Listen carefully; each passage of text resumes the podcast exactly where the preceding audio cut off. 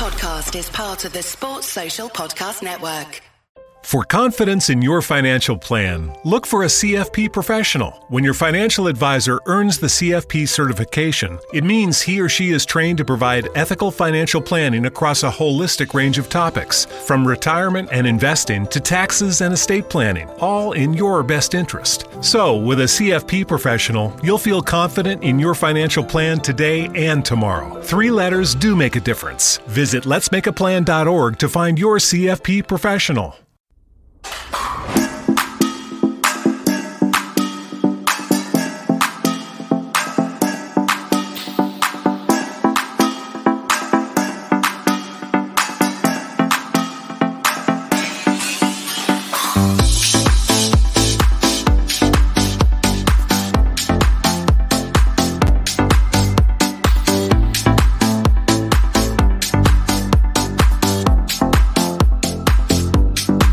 Hello, good evening, and welcome to the Fatback 4 podcast for this Sunday night.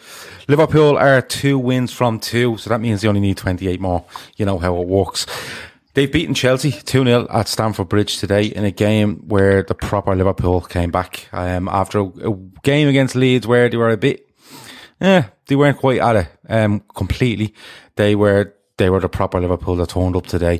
With me, I have got Keith, I have Chris, and I have Grizz. On tonight's show, we're going to talk about obviously the lineups. We're going to talk about Liverpool's performance.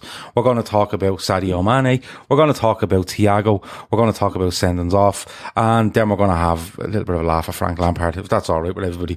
So I'm going to get straight into it. And Grizz, I'm going to come to you. Um, you know, we were a little bit shocked last week at the lineup and what way we set out and the players that were involved. This week was no different.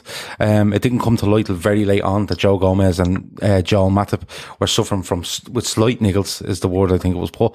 Um, we ended up with Alisson in goal, Trent Alexander-Arnold at right back, Andy Robertson at left back, and Fabinho parting um, Virgil van Dijk. In midfield, he went with Henderson, he went with Wijnaldum and Keita and the three usual lads up front. Was that a shock to you at all, Grizz? Um, shock, no, because if they're injured, if Gomez and Matip are injured, then the natural replacement is, and we've been told, is Fabinho. So no shock as far as that's concerned.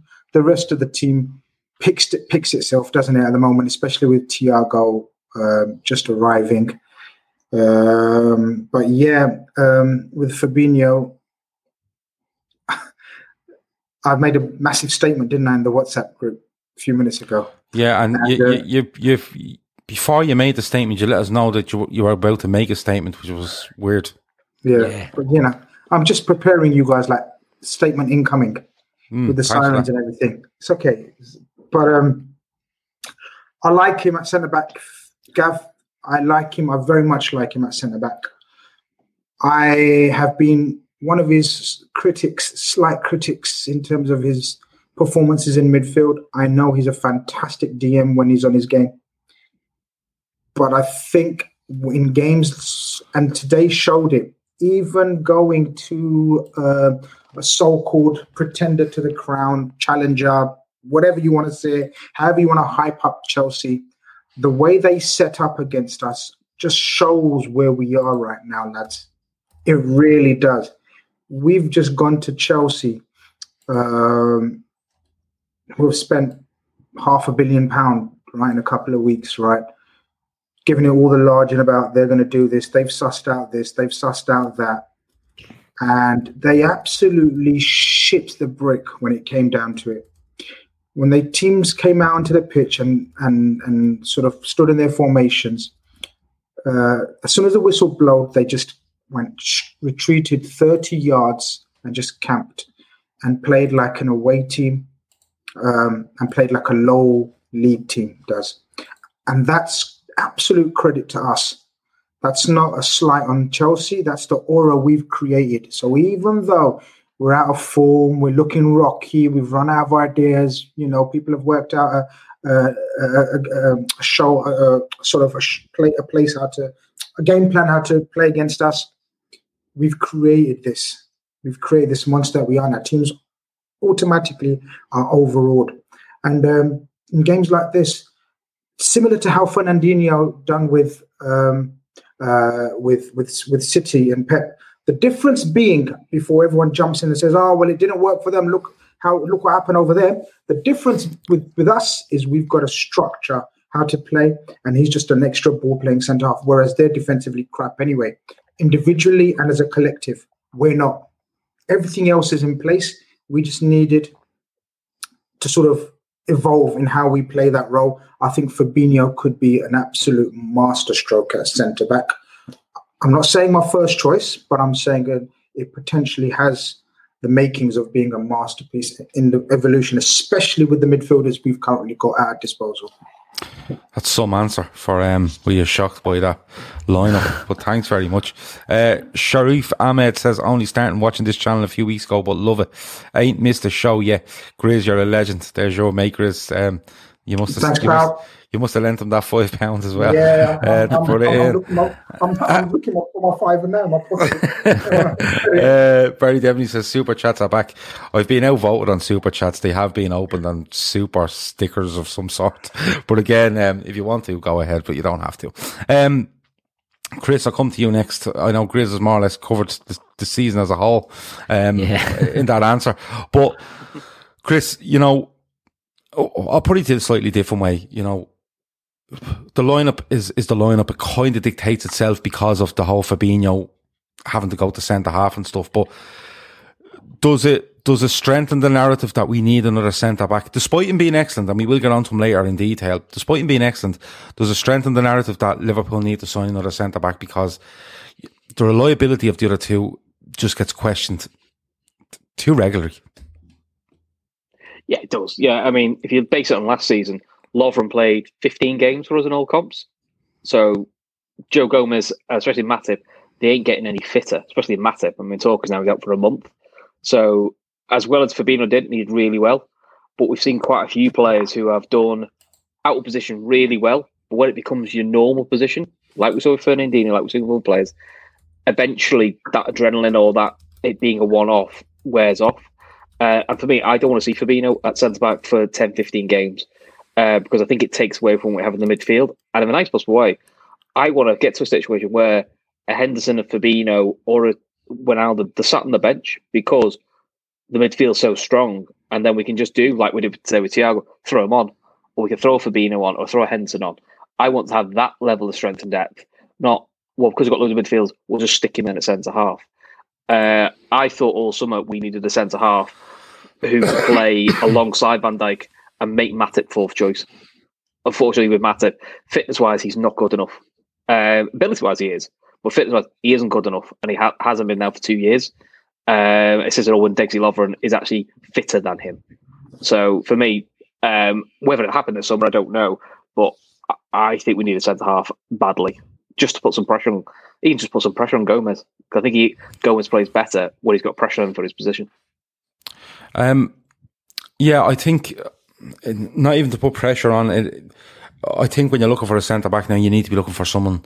Um, reliability has to be way up there in the assets that that, that they need to have. You know, it's we are going to go on to Fabinho later, and listen, it's very easy to jump on a performance. You know, he's done it a couple of times with Liverpool and never looked out of place. But it's, I, I think I'd still err on the side that he's a centre midfielder and he's excellent at what he does for us. Now, the argument can be made that, well, we have Thiago now and we have this and we have that, but still, I would have Fabinho at the base of our midfield over any of them. That's just the way I am. Um, people are asking, Grizz, are you unblocking people tonight? Yes, he is. Um, if you have um, your at handy, uh, throw it in there and Grizz will unblock you tonight. Um, it's a one hour special. I hope Ray Dickinson is watching because he was blocked during the week.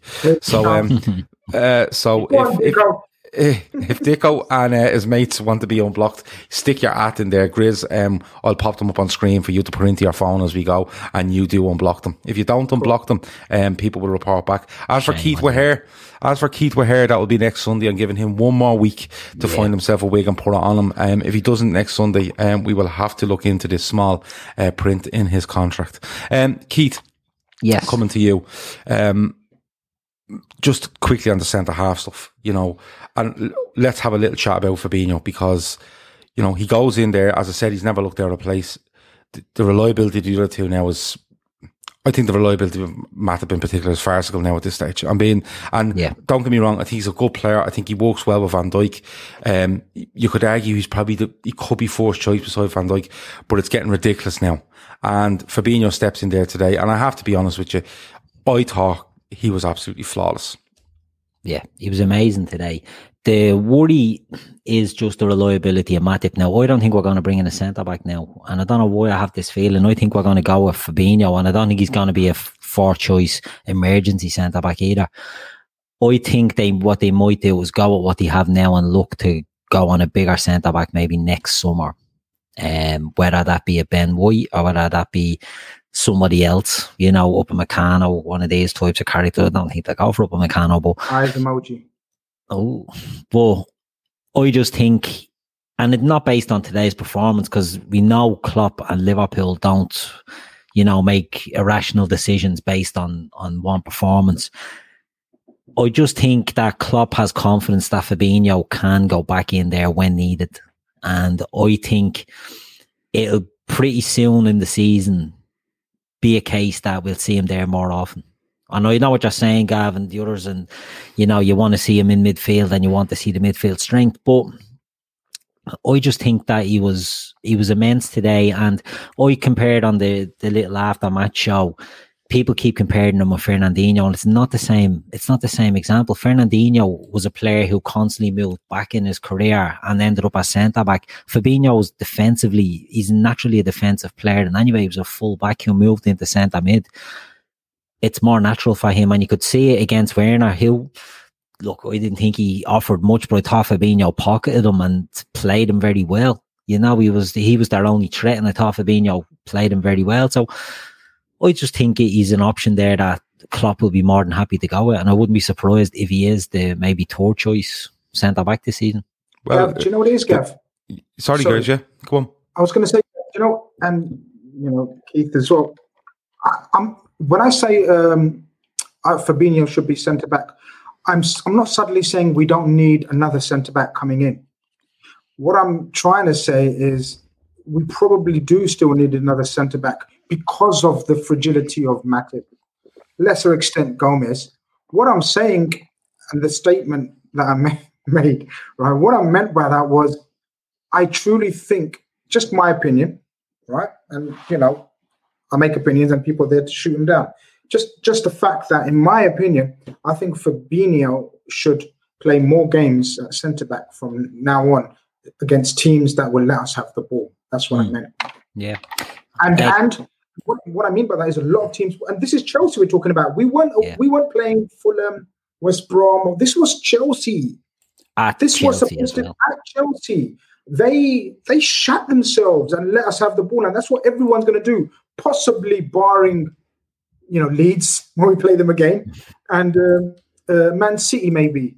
You know, this is the this the this is the this is sort of the the the, the philosophy every team is going to have, and I think it's so, and I think that's why we brought in Thiago, and that's why it gives an opportunity for one of our defensive midfielders who is originally a fullback to maybe go to his original position of a defender, but at centre back, and he still has time on the ball and everything. I, I don't like- think it's a one-off. position. I don't think it's like uh, like Yeah. Keith said. I think this is a thought-out ploy. Would you like me to put your statement up on the screen for people to see so we can explain No. I'm not going to say again. I'm not. No, would you like me to put the statement up on the screen for you? Oh yeah. Go on. I think I've explained it. I don't know. I don't know. I, I, I think we let oth- others be the judge of that. Um, Alright. So your Gav, statement earlier was Oh, there you go. it was I prefer Fabinho at centre back with the midfielders we have at our disposal now. I think Fabinho can become a brilliant centre back, especially as most, if not all, teams will let us or be forced to concede possession. That was your Excellent statement earlier on. statement. Excellent, statement. Tweet that. And, It's got um, and well done for briefing the media um, before you uh, before you made it. Um, but listen, it's an argument that can be had. You know, I know what you're saying. One could come in because, and you could still leave Fabinho in there as an option because one of the other two. How often are they going to be missing? And I think that's a, that's a fair argument to have. But look, we get we get onto it a little bit more later.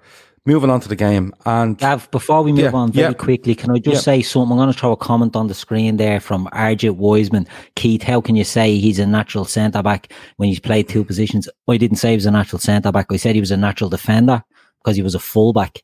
So I didn't say he was a natural centre back, Arjit. I said he was a natural defender. So he has defensive capabilities. So Mm-hmm. that's maybe, you know, a bit of crossed words, but I wouldn't want you to think I'm, I'm claiming him to be a natural centre back. A natural defender is what I said.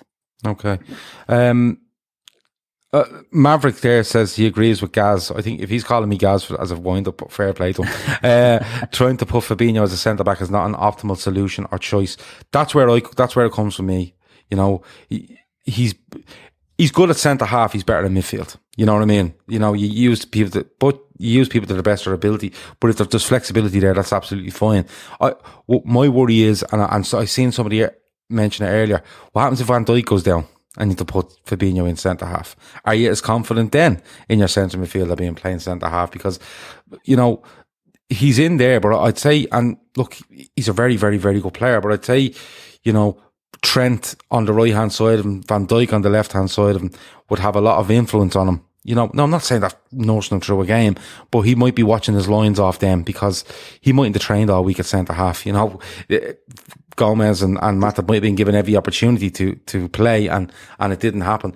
It's just, I've no, I don't have a major issue with him playing there. I just don't want to see him long term there. You know, I think, I think he, he does add to our centre half options and that's great, but I think it takes too much away from a midfield when you weigh it all up. And people will argue Thiago and Henderson, Wijnaldum, Keita and stuff, but I, I still stand by he's the best deep line midfielder we have. That's just the way it is. Um, I think the big test is, to, is sorry, I, I think the big test is next week, uh, Arsenal, because they will play similar to Chelsea. But if we're honest, Chelsea's only real pace option this this week was Werner. Mm. They don't have Pulisic, so it's only only one pace option. Which with Van Dijk next year, you can double up and it help, help helps him out. I mean, one on one defending is really good. But when you play an Arsenal, you're gonna have Aubameyang, you're gonna have Lacazette, and potentially Willian or Pepe. You're gonna have three pace options coming at you, and I think that's where Fabinho. I'll be interested how he copes with that with three pace options. I think it's a little bit easier with one pace option to throw him in at centre half for one game. I think that's where you do need someone like a Gomez because he has the pace to get him out of a situation, which I do think Fabinho will struggle with. yeah. So that's Uh, my big concern for Fabinho is that many pace options against him. Well, I suppose watching him, if you watch him, um, if you watch him in, in that position over a, over a stretch of games, you could you could make a, a much better analysis. One off every every couple of months, you know, the game can fall for you. But I, I, I still think he was he was flawless today. Keith, sticking with you. Um, I thought, like, everyone knows I wasn't happy with the the performance against Leeds last week, and people said, "Ah, it's easily earned out, and it's you know, ah, it's opening day of the season and stuff like that." Where I kind of go, "Well, no, you should be ready on the first day of the season." And okay, it can be easily earned out, but why wasn't it earned out last Saturday? And it was it was basically down to I I felt a laziness in the team, um, maybe an overconfidence, and you know, I'm being outworked a little bit, but today, Keith the control from us from from very early on, I thought, was extremely impressive. And I said in the intro, it was the Liverpool we know, and it really was that Keith, wasn't it? Because we went out and we we stamped our authority on that game very very early, and and for all the talk of Chelsea, they they um they bottled it. Keith, I'm going to be honest with you, they they they bottled having a good go at Liverpool today. Daddy did. Like it was, you know, they're the home team. I know there's no crowd there, but it, it's their familiarity, their stadium, and they went in there and they they let Liverpool have the ball. And we can all say like Thiago comes in and Thiago can dictate and control play. We were well in control before that, and we didn't get any, maybe didn't have any clear cut chances, but it was seventy percent possession or something, and we we were just. I felt we were time with Chelsea. I felt we were you know, we were pulling them all over the place. We were opening them up in the midfield, especially. I thought we were on them like, you know, flies on shite, I thought at times, but we didn't get them clear cut chances. From the very start, Liverpool were just on it. Jordan Henderson in the midfield, I thought was dictating it in the first half. I thought um, the defence obviously were were not putting that, any pressure at all. You watch the game, uh, I've a Jamie Bonnet about the, the commentary of the game on Sky Sports. I'm sure some whoever watched it would probably agree with that. I just think it's you know the, the narrative is that you know Martin Tyler was. Keith, they're bored. The, the reason why they're chatting shit on the commentary is they're actually bored of us winning. They, they can't take it. They're trying yeah. their level best to make up any sort of narrative agenda weakness. They're absolutely bored. It's a stroll in the park for us when we're really on it. Like Gav says, last week me and Gav were upset about the performance, and rightly so. When we're on it, that's us. Yeah. And they're bored. That's true. That's true. My man Arja is back in there saying our pressing was key to our victory, that we boxed them in. And he's dead right. I felt, you know, um, we just didn't give them a chance. We didn't give them a minute. You could see they were nervous. They were they were uncharacteristically nervous because my big question mark over Chelsea this year was can they integrate all these new signings into the team? Well, they haven't even tried because they've only sort of put two in. So I was surprised how um, the lack of cohesion that they had in their team for a, a, team that was pretty familiar, except for two lads up front. You know, it, it was a weird performance by Chelsea. It was a gutless performance by Chelsea, and it I enjoyed it very much. Uh, do you know something, um, Grizz? Just, just on the, uh, and you can talk about the, the, the way Chelsea approached the game and stuff like that, but uh, when we go to play Chelsea, I'm always kind of nervous what Chelsea will turn up, what Liverpool will turn up. You know, we've played some each other so many fucking times. We always seem to get each other three or four times a season. And, but this one, Grizz, I wanted to win so fucking much because, uh, just because it, A, Frank Lampard, I think I hate him as much as I hate Tommy Tuchel now, and yeah, he's in that. Gang. Um, he's in that gang, yeah, and and as well as that, Chelsea fans talking absolute utter rubbish um, on various fan channels over the last couple of weeks, I suppose, but specifically in the run up to this one, you know, how they wouldn't lose a game this season, how Liverpool are going to be found out, how Klopp is being sussed by Frank Lampard. I wanted to beat these so much.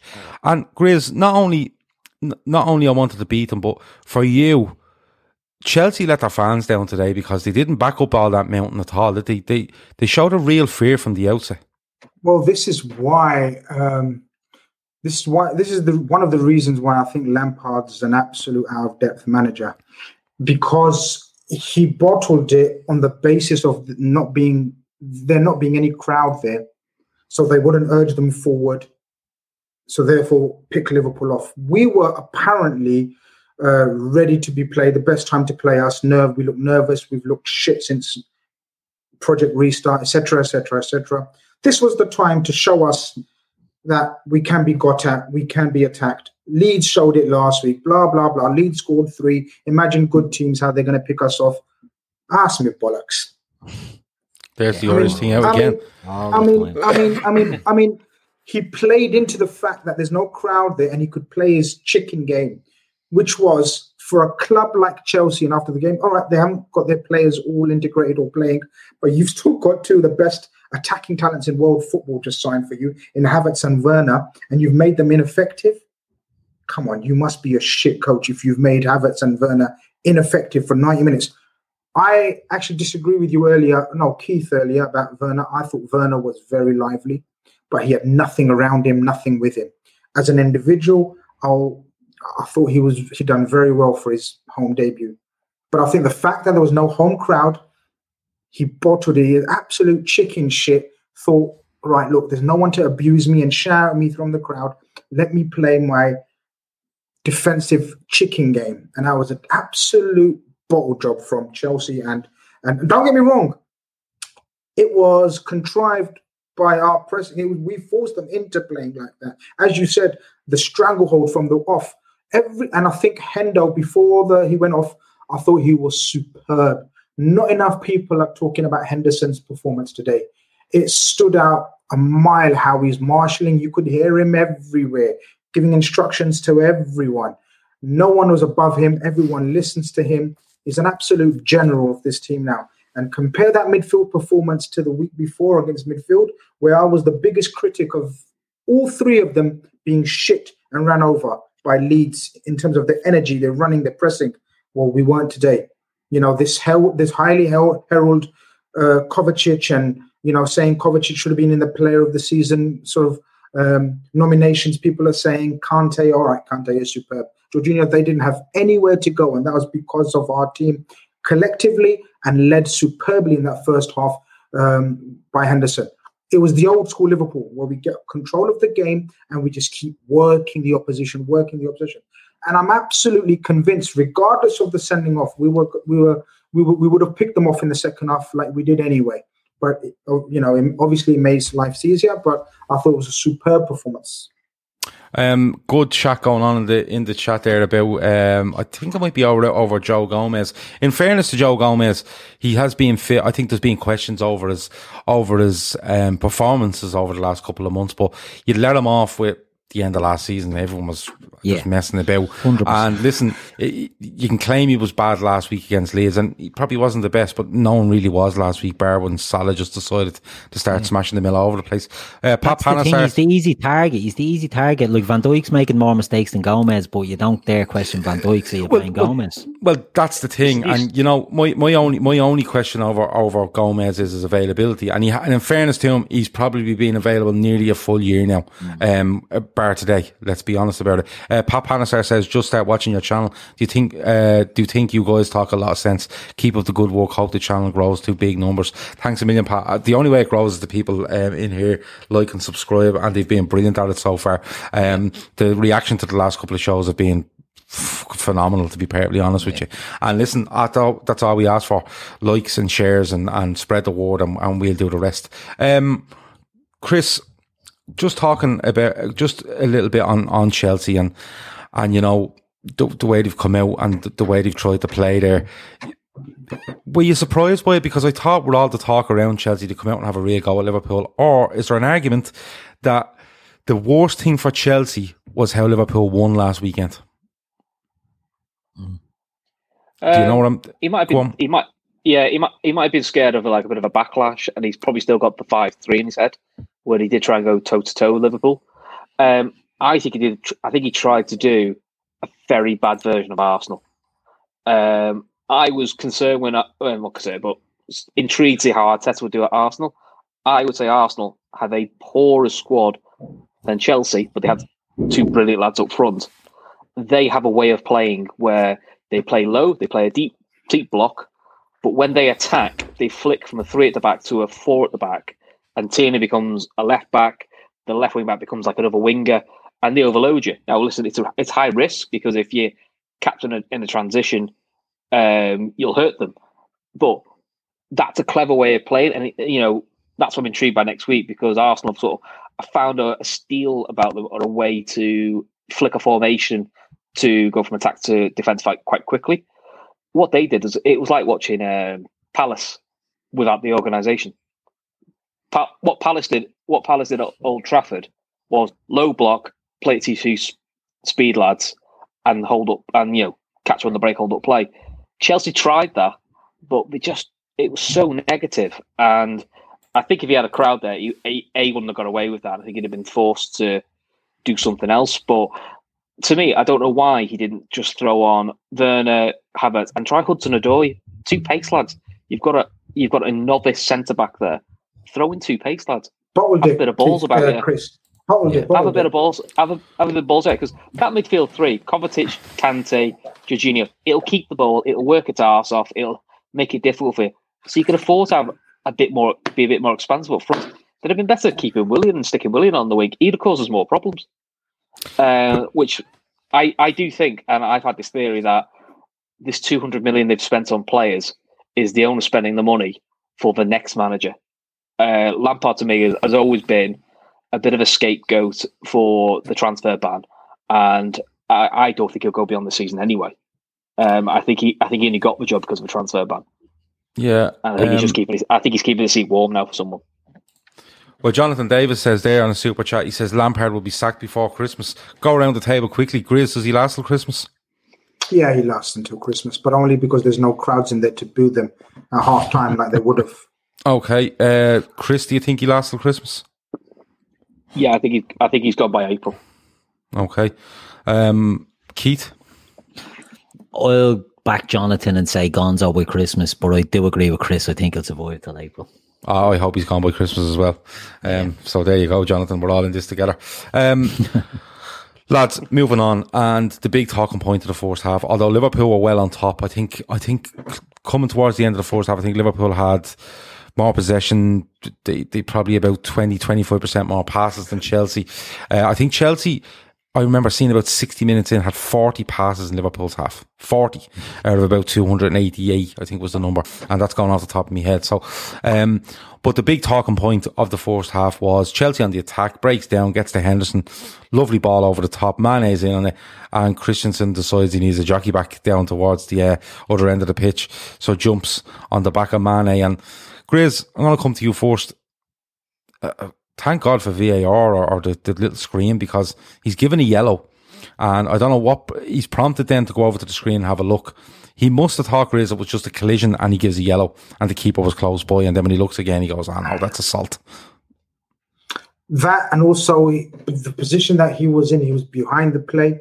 Yeah. Uh, and he wouldn't have known the distance between sort of Mane reaching the ball in, sort of in terms of the next stride would have been Mane controlling the ball around the keeper, and that could only be seen by VAR, thankfully, mm. because you know we all scream red card as soon as we see challenges like that in the Premier League, but more often than not they're given yellows. But in this in this instance, there was VAR.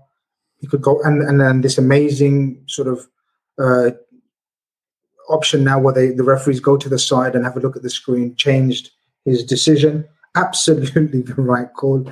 I mean, I thought it was an absolute peach of a pass.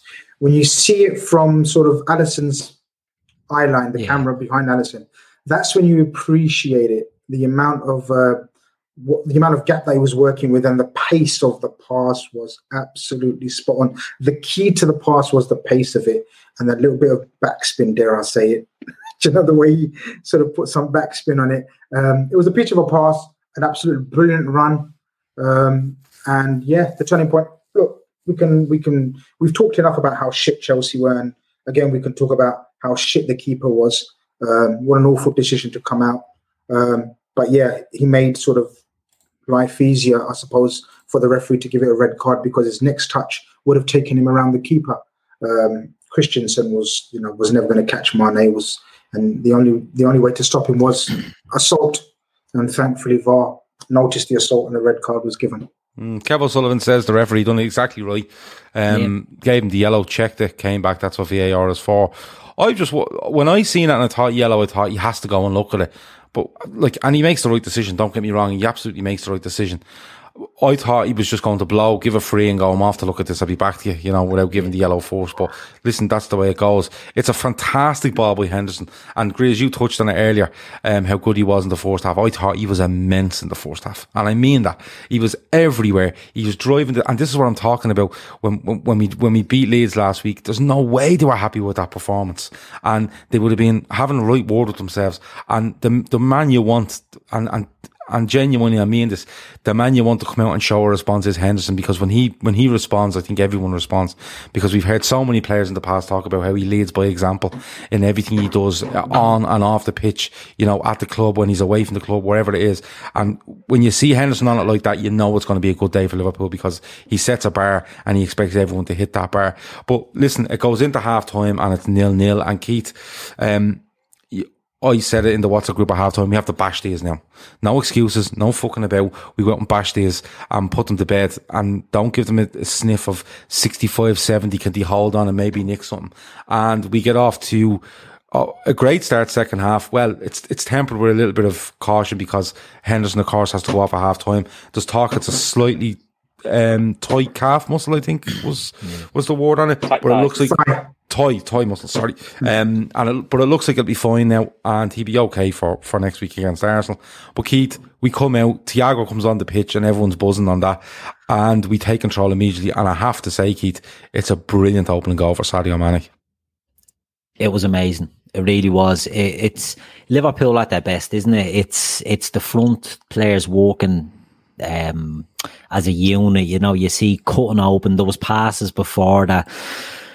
It was just a wonderful goal, you know, and and to get it that early into the second half, I think Chelsea would not they didn't they didn't offer much in any way, but I think that was just the the slug in the gut that they didn't want to get and they just couldn't couldn't live with us after that. You know, it was it was an amazing goal. Great play by Mo and Bobby to get in there. Great cross, great header, everything about it. Smashing goal, absolute yeah. brilliant goal.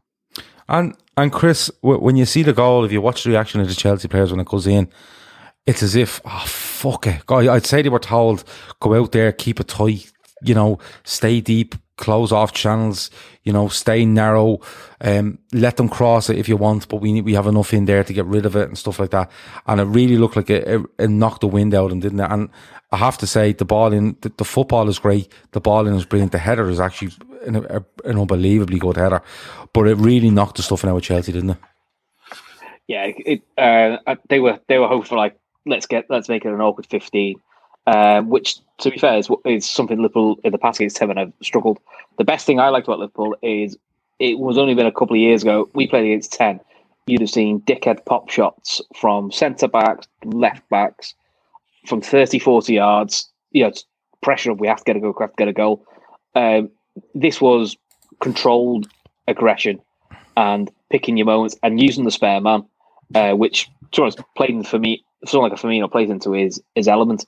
And the header, I mean, Mane's probably the best, uh, probably one of the best headers we've got. You know, it's it's a wonderful header. Keeper's got no chance, as shit as he is. Uh, no keeper saving that. It's a it's a wonderful goal. And Klopp, you can see by Klopp's reaction. He he knew first goal was key, and mm. get it so early. Uh, I think he knew that. Right, we've got these now because they have to at some point come out, and that's just going to play into our hands. Yeah, and and and that's exactly it. And Keith, I'll just come back to you. Like, it is a fantastic goal. It does knock the stuff in our Chelsea. And are you thinking then, great, but now we get a second? Yeah. You know, we because it, you always hear it. You know, when the underdog is playing, the first goal doesn't make a massive amount of difference. You know, they're still going to hang on and wait for the last ten and try throw something at you to grab something. We needed to put distance between them, and the second goal comes, Keith, and Mane tries to play a ball. It doesn't quite come off, but instead of standing and looking, going, oh, well, look, you know, he, he takes off after it. Takes off after Kepa is just a fucking abomination of a goalkeeper. Oh, how how they mistake. how they paid like I don't know four five 70. six million. Well, he, he paid six or seven million more than we paid for Alisson yeah. for him. Um, is absolutely off the charts, and he tries to be cute and play a ball. I think to Jorginho, and Mane cuts it out and fires it in, and and if the first one didn't kill them, the second one most definitely did. Yeah, uh, Flash Gordon says they're a big up Sadio chasing the ball down after losing it. You could see a clip of the goal afterwards, and you saw Mane's reaction when he sort of lost the ball and the determination to get in there and just to to make a nuisance of himself because I think everyone knows that Kepa is a liability. He's a goalkeeper whose confidence is very very low, and there's always a chance of a mistake. Look, we've been on the receiving end of that ourselves and he just knew there was a chance in there for him and he gambled and you love to see it. Do you know what I mean? It was it was brilliant. And to get that second goal so quickly after the first one, that was it, game over. You know, Chelsea were never going to get back in. They never looked like getting back into a Chelsea. You know, they, they really didn't. So in a game like that, if it was, let's say, Liverpool Man City, where it was a bit of an end to end, 2 0 is still a bit of a, a dodgy scoreline. But this game today, you know, Chelsea's only chance really comes a few minutes later. We'll go on and talk about it, but um, I just didn't see them coming back into the game at all. No, either did I. Laura Duffy says, to be fair to Kepa, he got his first assist of the season. um, so nice one. Every cloud. yeah, yeah, a few points in the owl. I wonder, did he get points on in the uh, fancy league for that? No, um, I wouldn't say anyone has him in goal at this stage. No, um, uh, well, I'm surprised. surprised with Gav's I, I'm, well, here you can laugh because you're the I'm one that took. First. So, you, you, you took you took Son out of your team, didn't you, yesterday? And you put in. Don't uh, tell me I don't know football. Marcus Rashford. so um, yeah, that was um, that was entertaining. I think I got fifty or sixty points today um, on the Premier League, You've and I still, have, well. I still, have. I had Son as captain, so unbelievable yeah. call. I mean, but, that is look. Tell the truth. Did you leave him there by no, default? No, because last week select I selected him because last week Hats I forgot to right. pick a captain. No, no, last week Richarlison was be captain and he got me like two points.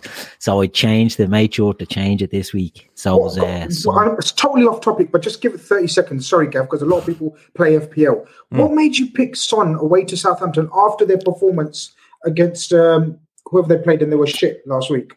Everton. Um, Everton. I just thought they'd get a reaction.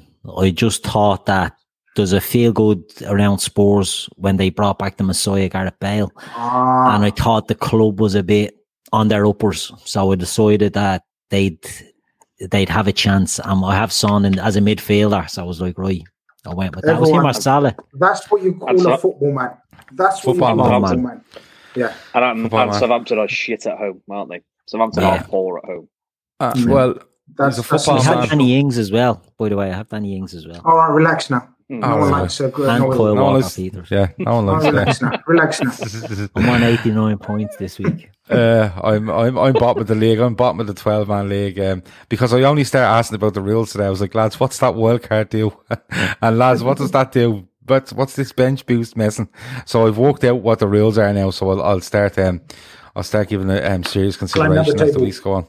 Yeah, yeah. I, well, I've done better than last week. If I continue to do better every week, I, I'll get somewhere. But um, uh, but um, listen, um, it's it's two 0 Um, Liverpool are cruising. Let's be honest about it. They're they're they're way better than Chelsea. And Chris, I want to give you the first um little chat about Thiago Alcantara because he comes onto the pitch. And he, do you know the way you hear about people going, oh, you, you, you need to bed in and walk out how Liverpool play? We're just going to adapt to him. I think that's that's what we're going to do. We're just going to go look at that fella. He's the fucking business. Uh, let's just play around him because he was. Now he gives away a penalty, which we get onto in a minute, but that's that's by the boy. He was. I thought he was fucking unbelievable. There was one pass he hits at one stage where uh, Chelsea are messing about. They kind of hack it away from a left back position. It's being fizzed at him, and he doesn't even stop it. He just plays a forced time, thirty yards, bang into Fabinho's feet or Firmino's feet. And I think even Firmino is shocked at the quality of it. How good was he, Chris? Because I just thought he was ludicrous, to be honest with you. Majestic, mate. Absolutely majestic. I mean, I, I'm not the only one, but I remember when he was at, he broke through at Barca, and, and when he went to Bayern, you just like, this looks a player. This looks, you can see why Pep him to Bayern. Uh, so I've been, you know, hoping we'd sign him. It's been really exciting. I must admit, I was one that thought, uh, how quickly will he settle in? You know, every player's quality, but you know they've got to settle in with the team. I mean, the fact he, I think the fact he speaks English so well probably makes a settling in period quite well. But you could just tell when your best players, Van Dijk, Mane, Salah, you know, they all know how quality is, and it's not like they bed him in slow. It's just they just ping it at him like they ping it at anybody else, and it it was just like uh, he just looked like he was doing it at a walking pace. It was so. I know, I know, it's ten men lower, but it just looked so easy. Uh, you know, the the shot, the pass he was doing, the um, the shots he was pulling off. You going, this is what this is what you. Although you know he's brilliant, when you see it live in your team, you go, you do see this is next level stuff. This is gives Liverpool a dimension they've not had. Uh, I mean, and, you know, this and this is a very, very, very good Liverpool team. It's probably the best Liverpool team I've seen in my lifetime. So, you know, to add that quality uh, was brilliant. You know, and um, I can't wait to see more. I can't wait to see more of him. You know, I'm really excited. I just hope he starts every game now because it's just um, it's just exciting to see what he can do. And to be honest, I think that's only him at half pace. I think he can probably play a hell of a lot better than that. Not, not saying he was poor, but I do think he can play a hell of a lot better. He's just wait till he finds his feet. I think Yeah, uh, this is gonna. I think I think if I think a few of these Chelsea fans on these other podcasts are now going shit. We now re- we now realize what next level is. We now realize why Liverpool ha- haggled and waited till they got him because that's all they needed. It was that extra level thing, but it was a oh, it was great. It was brilliant to watch. Um, I I enjoyed it. It made me very relaxed second half. You know, nil nil. I'm always a bit anxious, but as soon as he came on, within the first two three minutes, you were just like, "We'll be fine here. This is great." All this week on NBC4, new products to new technology. Susan Hogan is showing you how local restaurants are changing the way we dine in and take out in this new world. Tonight at 6. A new twist on outdoor eating. A lot of it is creating flexibility. How one local restaurant is making their outdoor space mobile, giving you plenty of sunshine and social distance for a stress free meal. It's all part of restaurant revitalization. Tonight at 6 on NBC4, working for you. Yeah, he's uh, Flash Gordon says there's one where he looks to whip one back post to Gini, and we haven't had someone off that vision since probably Coutinho. Grizz, Thiago Alcantara, um, he's. I thought he was just majestic, and, and as Chris says, he's coming into a side there that you know he's probably trained with w- once, Once. twice max. and and somebody else says there he's constantly talking. He walked onto that pitch as if I own this fucking place and I'll show you what I'm all about. Grizz, how good can he be for this side? Because we always talk about the functionality of Liverpool in, in midfield and but he looks like a player that can come in and be absolutely functional if you want him to be, and then just be absolutely outrageous when you need to be as well. And that's why FSG, in conjunction sort of with Klopp, Edwards, and Cole, decided that we don't care about how old he is. We don't care about his record, injury, blah, blah, blah, whatever the situation maybe. We don't care if we can get him for free or start talking about getting him for free in general. We want him now. And this is the reason why people talk about sort of he speaks Portuguese, German, Spanish, English. The best and the most common language he speaks above all is the language of football. Gav, Very that's nice, a very nice, Grizz. I like. Gav, that guy Tweet that. is Yeah. tweet that. It's got legs. That that guy is, um, and and the beautiful combination of him coming to this club, Gav, is. I know you said he came and he th- and and, and he thought, right, I own this place. I think the humility of our team and his humility, humility in terms of being able to learn more is the perfect combination. And that's why Klopp was so insistent. There are a handful of players in world football that can improve this team, but not many will have the characteristics and the humility that Klopp will instantly bring along and instantly put on the pitch. You could see just the, the camaraderie between him and the players and Klopp. He was learning, he was listening, his his his shouting or talking on the pitch it just showed signs of maturity and, and humility. And our players also are very, very good. Let's not take anything away from our boys. Even without Thiago, we're the best team in the world, right? But with Thiago, so they accept that this is guy's elite, and he accepts that he's coming to elite team. And and in, in, in as a combination, that's lethal for everyone else. And we saw it. Don't get me wrong.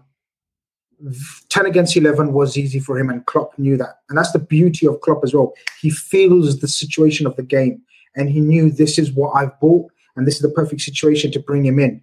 That 45 minutes would have done him absolute wonders and no harm. He got to know his players, start talking about Robbo, you know, and Trent go because I tell you what, his passing. There's a pass pass that he does where it's the instep of his foot, and the ball goes opposite of where the to- direction of his toe. He does it with just a bit of side swerve. It's a thing of beauty, and we haven't even seen. Like like you down the pool hall.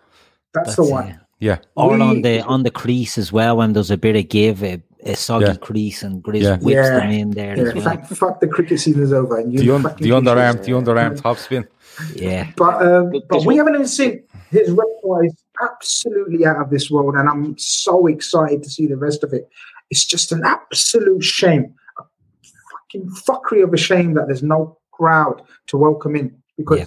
You know we would have been we would have given him a welcome of his lifetime, and he would have you know he would have known. I know he's coming from Barcelona and Bayern, where they absolutely adored him and massive crowds, but once you feel the love of this LFC family, I tell you, you know, it's it's something else, and that's the only drawback. But welcome to LFC to Thiago, and and and and, and, welcome to the Premier League because they're about to see something that, you know, in my as I said, in, in my opinion, is is is absolutely head and shoulders above anyone else in this position.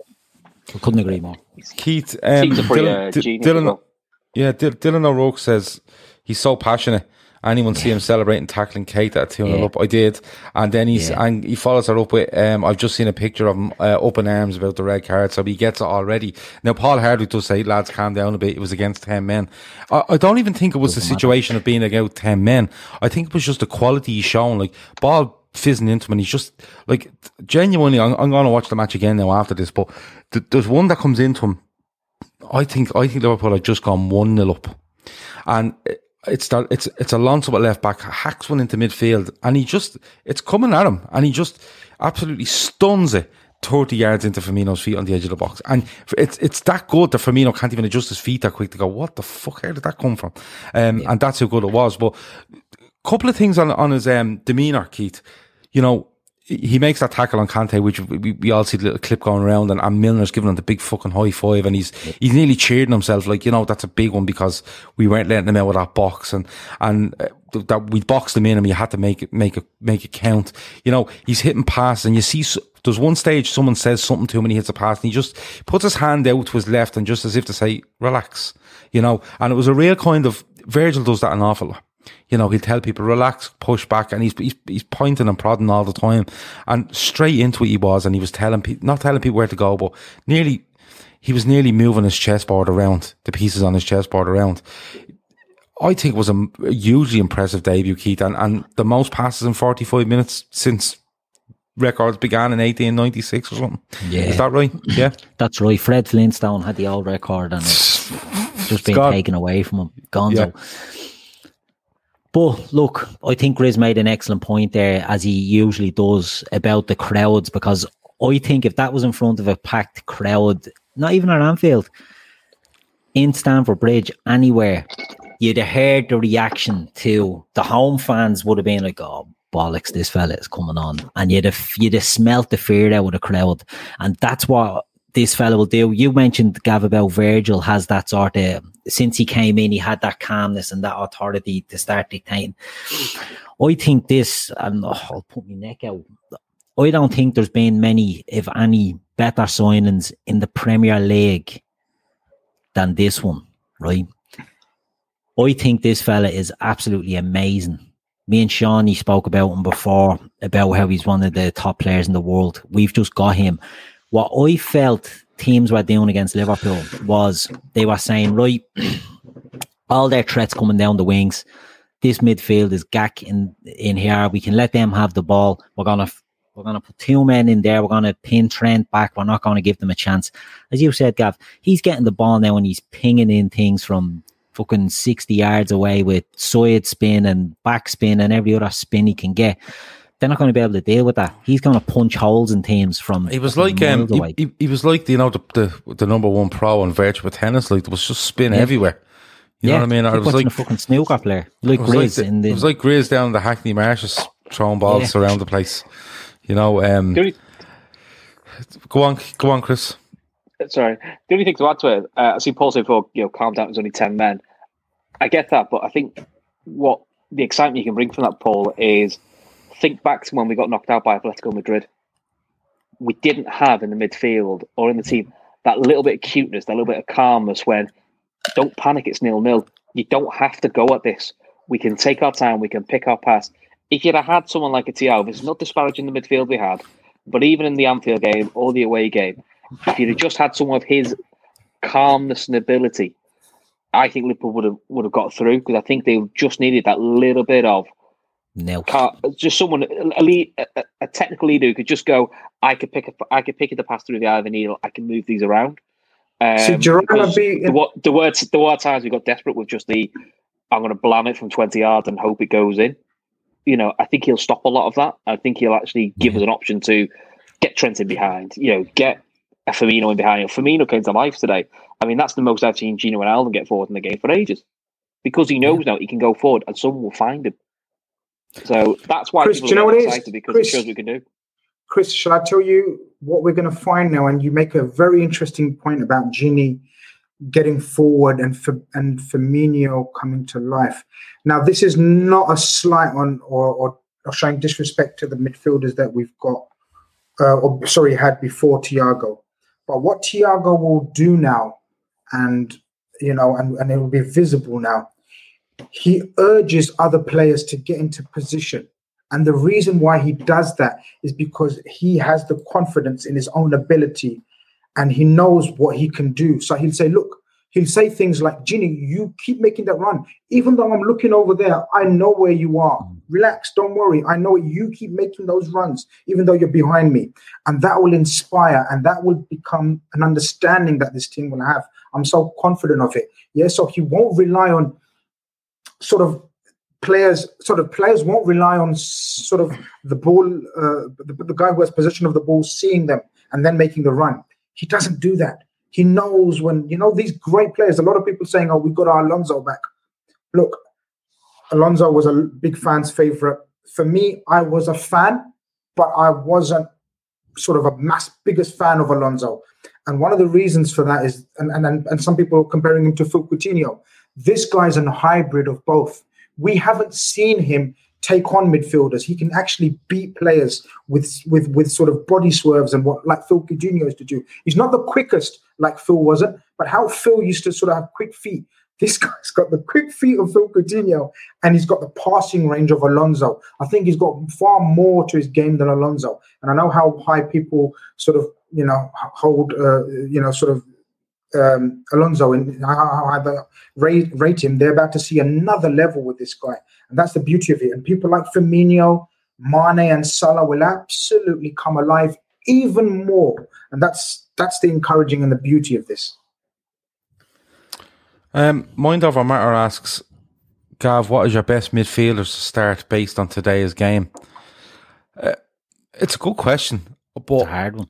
It is a hard one. Um, it all depends what system you want to go with, and I'm convinced. Um, I don't know what Mind over matter's real name is. I think he told me, and I can't remember.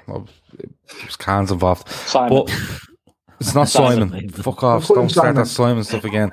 Um, he'll tell me in a minute. Um, he'll tell me in a minute. But um, I'm fairly sure that the way he's shaping this squad, and you know, Thiago being one of them, obviously, but I think even more so with Jota, I think he's looking for a mix of formations, both when we start games and in game. You know, the only time you usually see Klopp change in game is when we're holding on to a lead, he might throw a towards centre back on, you know, to shore things up. He usually makes like for like changes and keeps a shape because he trusts his team. In this one, um, I think you'll see three in midfield. I think you'll see a 4 2 3 1 at times as well, a lot more often than you did over the last probably two seasons. Best midfield. If I'm playing a three, I want Fabinho there. Um, I want Henderson there, and I want Thiago there. And Yeah. Wijnaldum and Keita are unfortunate to miss out, but I just think that mix of Henderson's running power alongside the fact that he helps Salah so much and he helps Trent so much, um, and what I mean by they don't need help, but he he allows them to play their game. I think Henderson is pivotal.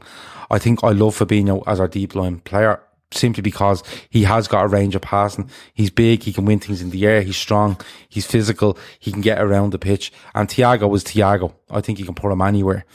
But to have the likes of that backup of a Wijnaldum and a Keita is just, and Jones, of course, is is just phenomenal.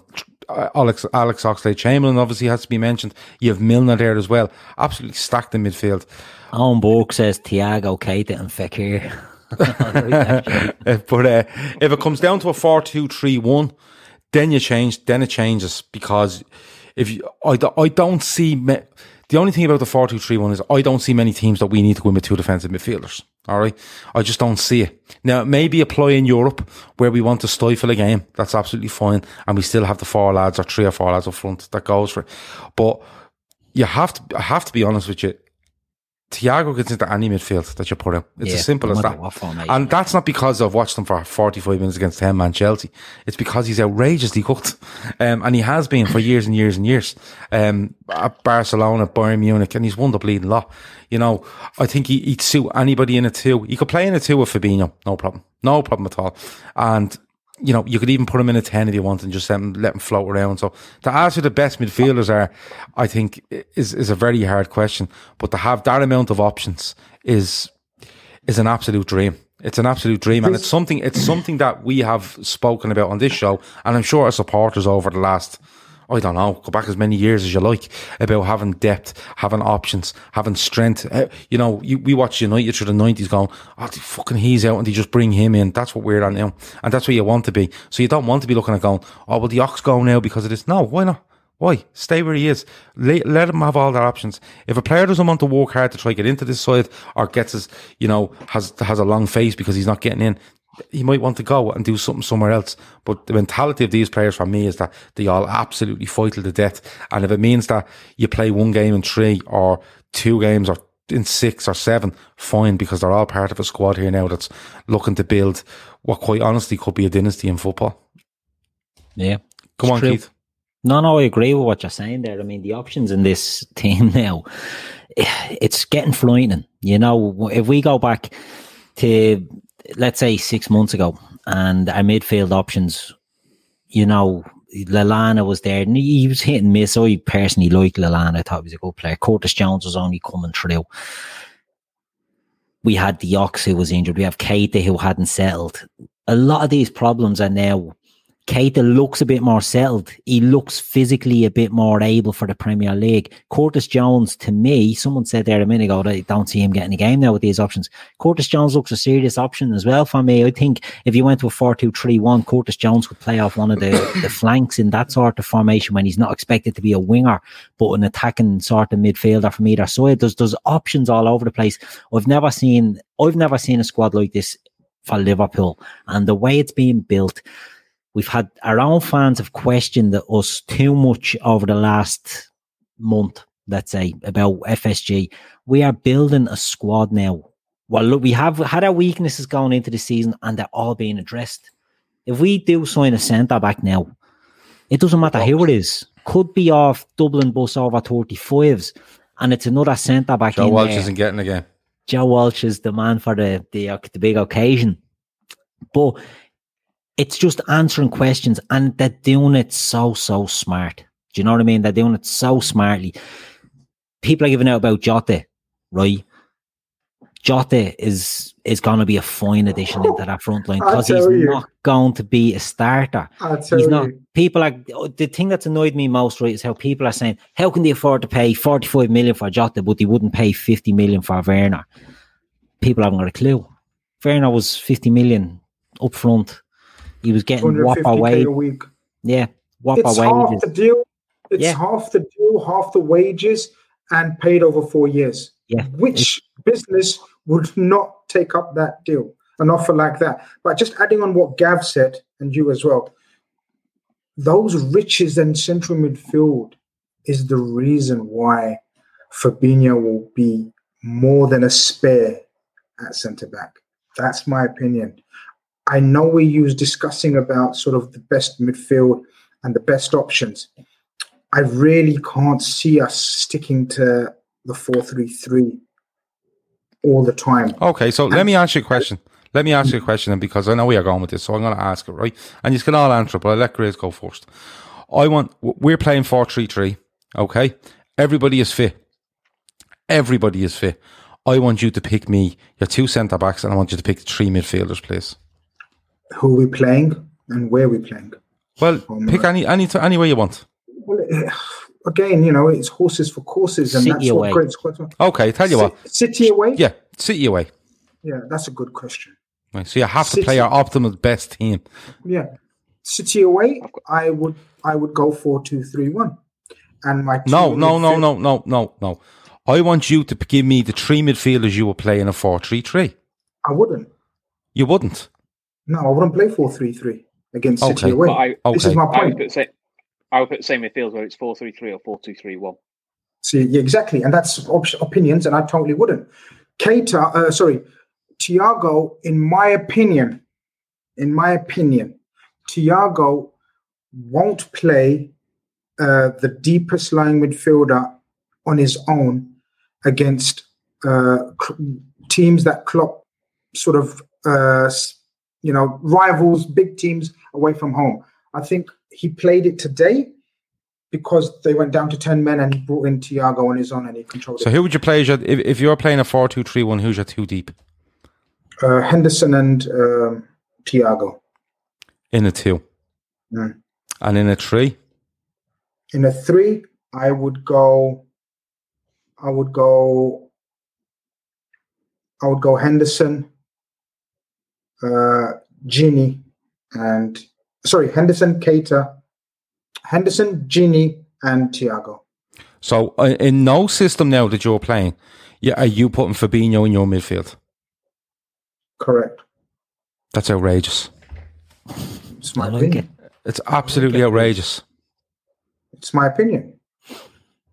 Isn't this an outrageous? Course, we're here for the outrageous. So you you you're playing think- you're think- playing you're playing two you're playing two deep midfielders because you're worried about obviously worried about people's attacking threat, and you are now going to drop out your best defensive midfielder Uh, of either of them systems, playing See- in, in hold on in a system that four two three one is designed for to two sit deep to protect the back four because you're worried about the other team's attacking options, and you are dropping your best defensive midfielder out of both of those systems. Yeah, I'm playing him at centre back because I think he's got the capabilities. I think he's going to be a brilliant centre back for Liverpool in the next year or two. I okay, think- so with everybody Yeah, fit, think- you, so with everybody think- fit, you are now making t- Fabinho your first have to choice centre back partner of Virgil van Dijk. we have to remember that two games into the season, Fabinho has uh, Fabinho hasn't started in central midfield. I'm just saying. So let's see how this progresses. We'll keep an eye on it. We'll keep a note of it. So that's two games in, and Fabinho hasn't been the deepest holding midfielder. Our captain is and has. I think. I think, and if I'm wrong, we're here. I think Henderson will play more games at number six than Fabinho this season Maybe so. either in a two, either in a two, or either as the deep lane, uh, uh, the as the six. Um, and would you consider Henderson's best position to be in a two or the deepest of a six or the deepest of a three? three I don't, th- I don't, I, I, in my opinion, Henderson has evolved into a very good six. In a two, I don't rate him high enough to play him as an eight in this team. Wow. You're blowing my mind now. You're blowing my mind, Chris. Um, That's what I'm here to do, man. I'm not here to be a yes man.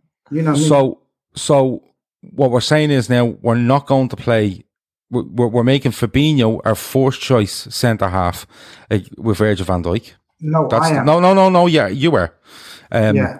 So I'll be your assistant manager while you're picking this. So we are making Fabinho our fourth choice centre half partner with Virgil van Dijk, and we are moving Jordan Henderson from the position where he's been most effective over the last eighteen months in his Liverpool career. I think I think that's fair. I disagree. And and well, I think I think the effectiveness is shown by the way he plays football and what he does and how he affects others around him, i.e., Salah and Trent.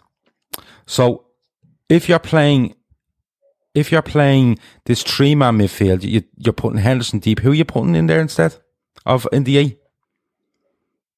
uh, Gini and uh, Thiago. Thiago. Okay, Keith, are you going along with this madness? I sort of am a little bit, yeah. Um, Okay, Football men will know. I, men will know. I don't know. I just I have a feeling that I have a feeling that he's going to play Fabinho a lot of centre back. I think Gomez is. I'm going to say Gomez is the best young centre back in Europe. I, don't think he gets enough credit, and I don't think he gets enough praise off our own fans.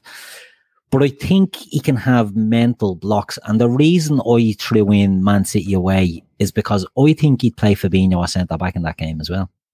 I don't think he'd play him every game, but for Man City away, I think he would just because I think Gomez can Gomez gets into silly battles in certain games in his head and he can sort of lose it. So I'd put Fabinho and centre back in a game like that. okay. You're is about ending Joe Gomez's uh, Liverpool career. no, no, no, no. Oh, yeah, I'm you are. saying on- You absolutely are. saying on, on No, you are. one game. You- You're absolutely ending Joe Gomez's Liverpool career. I'm only saying it for one game.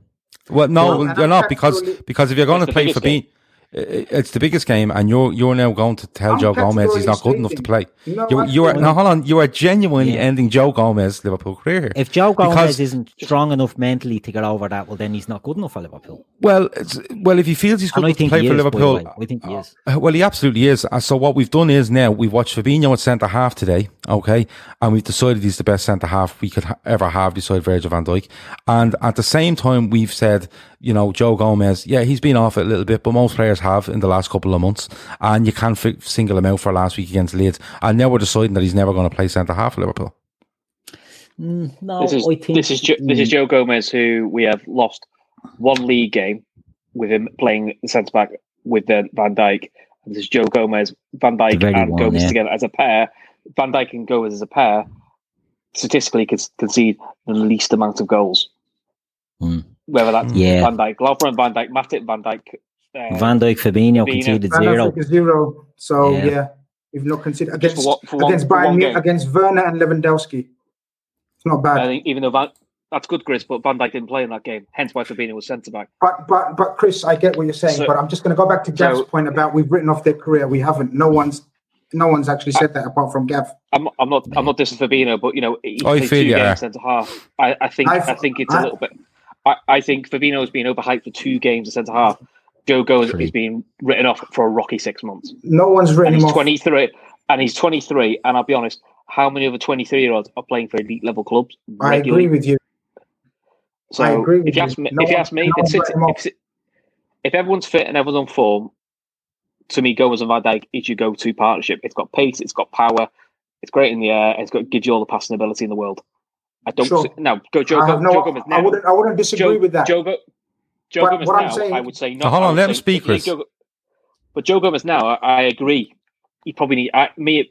This is why I want another centre half because to me, Joe Gomez is off form, I, I would like him taken out for four or five games, like we had beginning of last season when we had a fit Matip, to give him a bit of a kick up the arse because he's 23, and I think at 23 you go through spells and you need a, you need a bit of a kick up the arse sometimes because you know it's easy to drop your standard slightly at that age.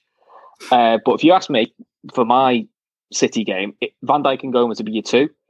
And in front of them, you play Henderson and Fabinho because that's your your pace, your power. That allows you two fullbacks to go, and you tell you.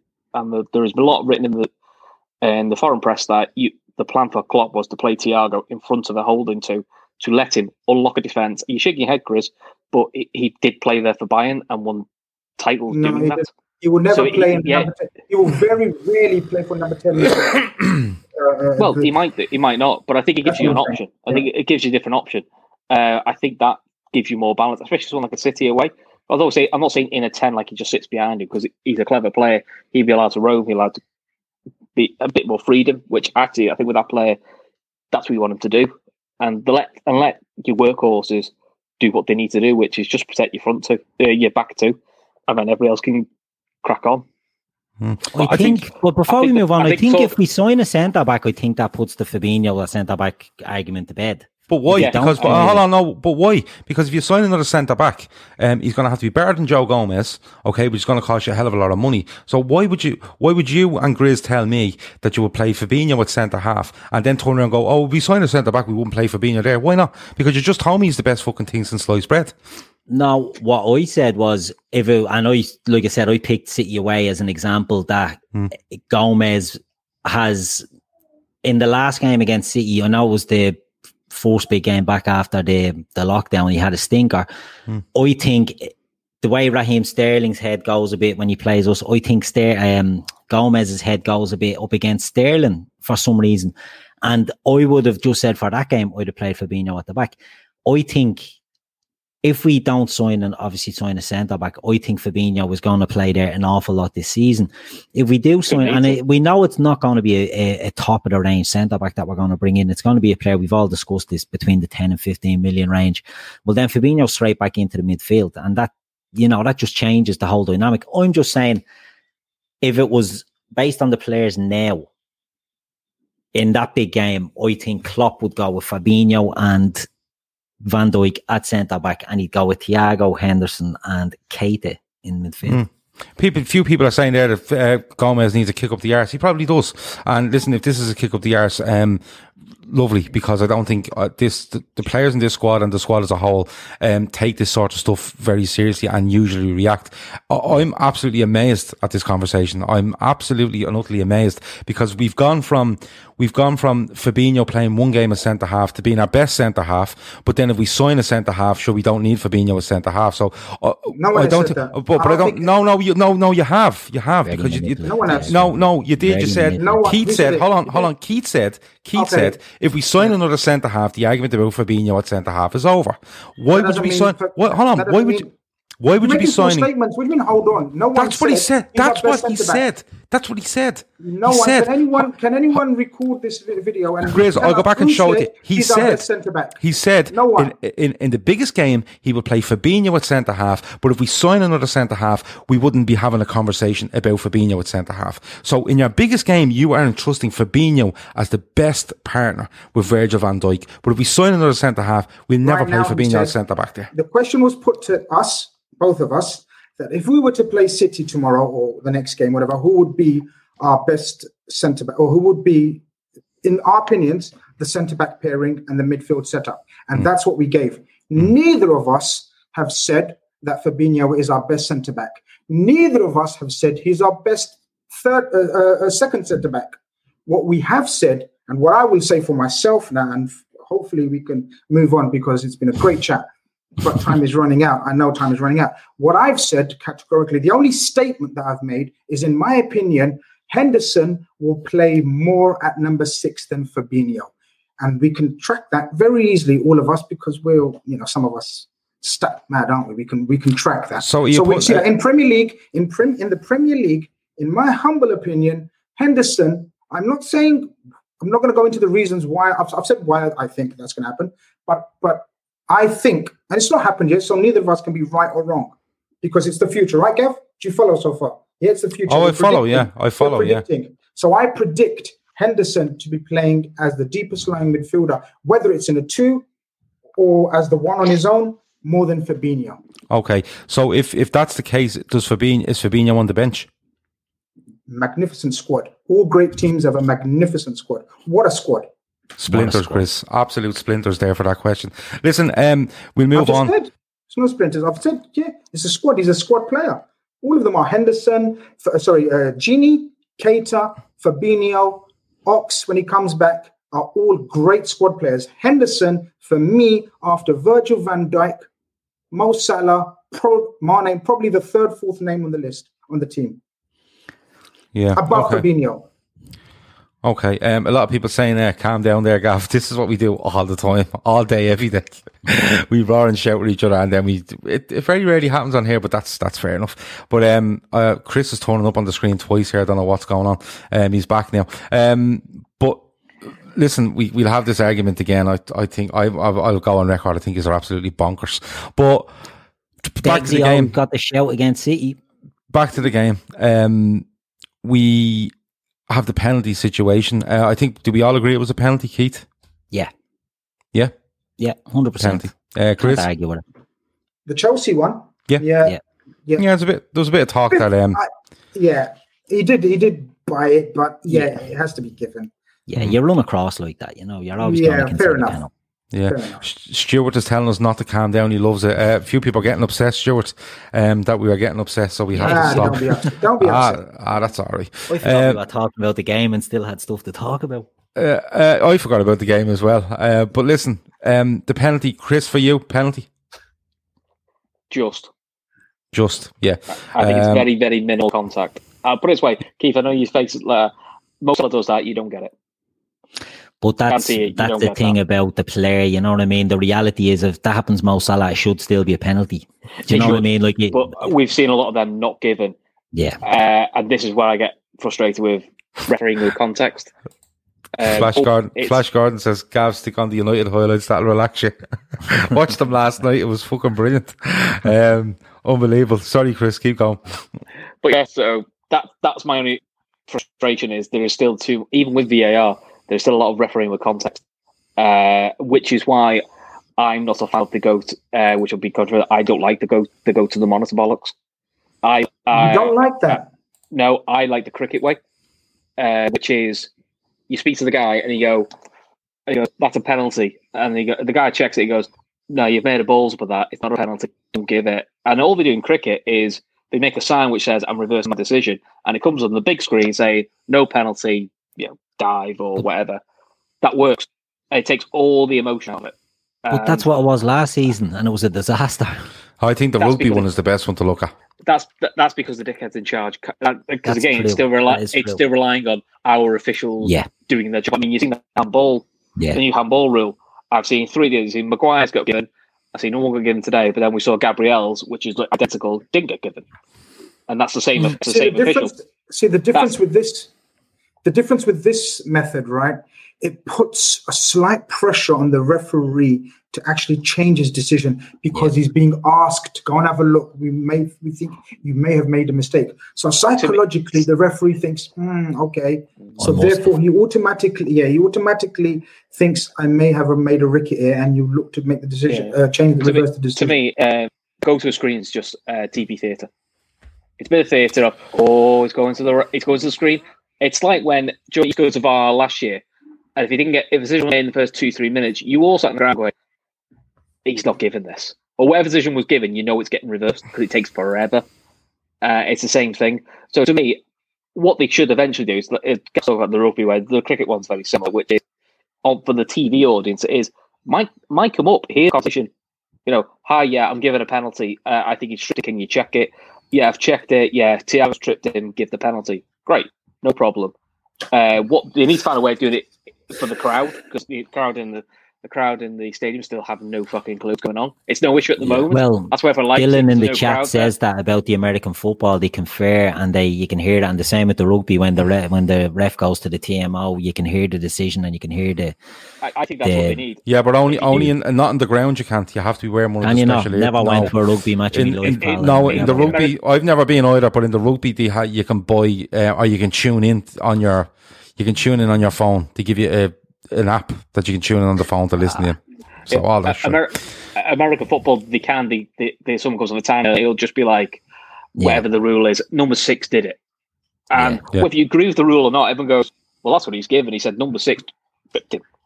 So yeah. you know that's what that's what I think football needs to get to because it's it's a lot clearer. Everyone knows what's going on, and it takes the emotion out of it. This this thing going to the TV at the moment, I think, is a bit of pressure because of the balls they did last year, and it's just it's a nice bit of theatre for telly. Because mm. as soon as um, he goes to the monitor, you know he's going to reverse it. Right, I have to finish this off. We've two minutes to go. Grizz, um, Jorginho misses the penalty. Well, he doesn't miss. Alisson saves it. Um, I believe Jamie Carragher called Alisson more or less Mignolet for the last 10 games or something like that. I don't know if them, are they true? Is that real? I'm yeah, not sure about that. Surprise you, would it? Yeah. It's I mean, true. It's true. Yeah, apparently. He said, he said, he said, uh, since lockdown, the Mignolet, the Alisson will be seen as it's more like Mignolet. He's not saved anything. Okay, right. So, I, I, um, yeah. So so, so, so, so, since lockdown, I'm not going to disagree with him. I've been very disappointed with Alisson um, last, you know, since since we won the title and everything. Just like a few other players, not just Alisson. You know, mm. we've talked about we've talked about Virgil's concentration and Gomez's, you know, and, and, and the form of a few other players. So look, it's it's nothing major. I wouldn't read too much into it. But just like a champion does, just like the rest of the team, when it comes down to refocusing and putting on a show and telling people and showing people why we're champions, how we became champions, I thought he was part of a team that done that today. Mm. And obviously, a penalty save tops it all off. Yeah, people are saying he, he couldn't save penalties to save his life, and then he does that. Uh, Keith, oh, he's a like. Keith, um, I'm going to come to you. I'm, I'm, going to get off the penalty. We all think it was a penalty. It was a good save by Alisson. Yeah. You have to finish up. So, Keith, before we go, man of the match. Um, Fabinho. Fabinho. okay. Yeah. Um, Chris, man of the match. Mane. Mane. That's a fair shout as well. Uh, Grizz, man of the match. Very tempted to give it to Henderson or Mane. Even for Henderson played 45 minutes, but Fabinho mm-hmm. was immaculate. Absolutely mm. immaculate. Mm-hmm. I agree. I think Fabinho is man of the match. I think Mane gets a great header. He's works hard to get a second goal. Um, and listen, they make all the difference. But I think Fabinho coming in and playing centre half today, I thought he was flawless from start to finish. Um, and when we play Man City away, we will um, release Joe Gomez on a free and put Fabinho back in at centre half. It's been a brilliant show. Um, don't get too upset because we're having a row. That's what we do all day, every day. Um, we yeah. just don't do it on here. Um, we're sorry if we upset you by having a row. With a This is what we like. And Guys, uh, ladies and gentlemen, this is exactly this is what we're like, like all day. 24 hours a day. Yeah, literally. Except when Grizz is asleep and when transfer news is coming out. But listen, um, no, that's what we do.